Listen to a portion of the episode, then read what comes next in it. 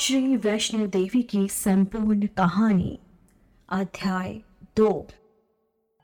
भूमिका मंदिर व भक्त श्रीधर को दर्शन।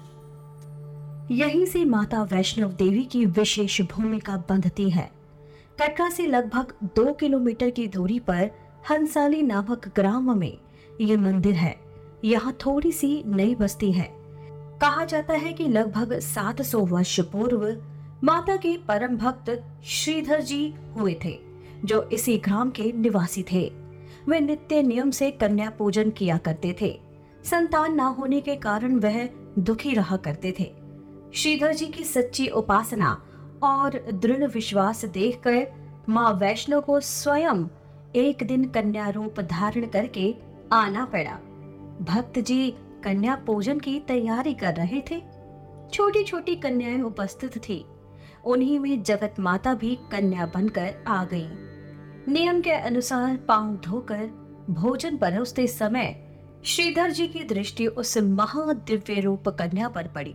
भक्त जी विस्मय में डूब गए, क्योंकि ये कन्या उन्होंने कभी न देखी थी और न ही उनके गाँव की प्रतीत होती थी।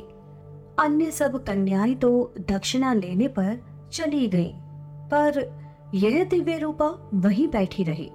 श्रीधर जी उससे कुछ प्रश्न करने ही वाले थे कि कन्या रूपी महाशक्ति स्वयं ही बोली, मैं तुम्हारे पास एक काम से आई हूँ। छोटी सी कन्या के मुँह से ऐसी विचित्र बात सुनकर भक्त जी बहुत हैरान हुए।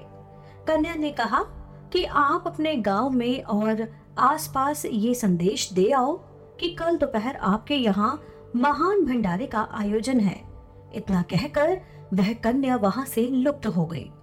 श्रीधर जी विचारों में डूब गए। आखिर ये कन्या कौन थी? हो ना हो, ये ज़रूर कोई शक्ति थी। परंतु भंडारे वाली समस्या से श्रीधर जी परेशान हो गए। अंत में उन्होंने कन्या की कही बात को ही मुख्य रखा और आसपास के गाँवों में भंडारे का निमंत्रण देने निकल पड़े। श्रीधर जी भंडारे का संदेश देने एक गाँव से दूसरे गाँव जा रहे थे। तो मार्ग में साधुओं के एक दल को देखकर श्रीधर जी ने उन्हें प्रणाम किया और साथ ही उन्हें होने वाले भंडारे में पधारने का निमंत्रण भी दिया। गोरखनाथ ने भक्त जी से उनका नाम पूछा और मुस्कुराकर बोले, ब्राह्मण तो मुझे भैरवनाथ और अन्य 360 चेलों को निमंत्रण देने में भूल कर रहा है। हमें तो देवराज इंद्र भी भोजन ना दे सके। इस पर श्रीधर जी ने उन्हें कन्या के आगमन वाली सब कथा सुनाई। गोरखनाथ ने विचार किया कि ऐसी कौन सी कन्या है जो सबको भंडारा खिला सकती है? परीक्षा करके तो देखनी चाहिए। अतः उन्होंने श्रीधर जी से कहा हमें भोजन स्वीकार है। कल समय पर आ जाएँगे। उस दिन तो श्रीधर जी गाँव गाँव घूमते, थके हारे रात को आकर सो गए। प्रातः काल होते ही फिर पंडित जी इस विचार में खो गए कि मुझमें तो इतने बड़े भंडारे की सामर्थ्य नहीं। प्रबंध कैसे हो? न मालूम समय कब बीत गया और भीड़ एकत्र होने लगी। उधर गोरखनाथ और भैरवनाथ जी अपने चेलों सहित आ गए। श्रीधर जी चिंता में बैठे थे कि अचानक ही दिव्य रूपा कन्या प्रकट हो गई और पंडित जी के सम्मुख आकर बोली, अब सब प्रबंध हो जाएगा। उठिए और योगियों से कहिए कि कुटिया में चलकर भोजन करे। श्रीधर जी उत्साह से उठे और गुरु जी से भोजन के लिए कुटिया में पधारने को कहा। तो गुरु जी बोले, हम चेलों सहित कुटिया में नहीं आ सकते, क्योंकि स्थान बहुत छोटा है। इस पर श्रीधर जी बोले, जोगिनाथ, उस कन्या ने ऐसा ही कहा है। जिस समय जोगी कुटिया में गए तो सब के सब आराम से बैठ गए, फिर भी जगह बची रही। बाहर भी सब लोग बैठे थे।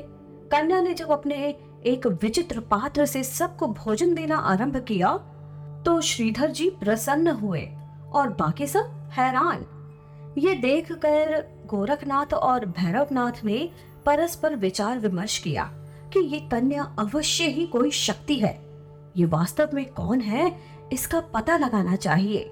जिस समय कन्या सबको भोजन परोसती हुई भैरव नाथ के पास पहुँची तो भैरव ने कहा, कन्या, तुमने सबको उनकी इच्छा का भोजन दिया है, लेकिन मेरा मन कुछ और चाहता है। बोलो जोगीनाथ, तुम्हें क्या चाहिए? कन्या का उत्तर था, भैरव ने देवी से मांस और मदिरा मांगी। तो कन्या ने जोगी को आदेश के स्वर में कहा, ये एक ब्राह्मण के घर का भंडारा है। जो कुछ वैष्णव भंडारे में होता है, वही मिलेगा। भैरव हट करने लगा क्योंकि उसने तो कन्या की परीक्षा लेनी थी। लेकिन भैरव नाथ के मन की बात तो वैष्णव देवी पहले ही जान चुकी थी। जो ही भैरव ने क्रोध करके कन्या को पकड़ना चाहा, वह कन्या रूपी महाशक्ति अंतर्धान हो गई। भैरव ने भी उसी समय उसकी खोज में पीछा करना आरंभ कर दिया।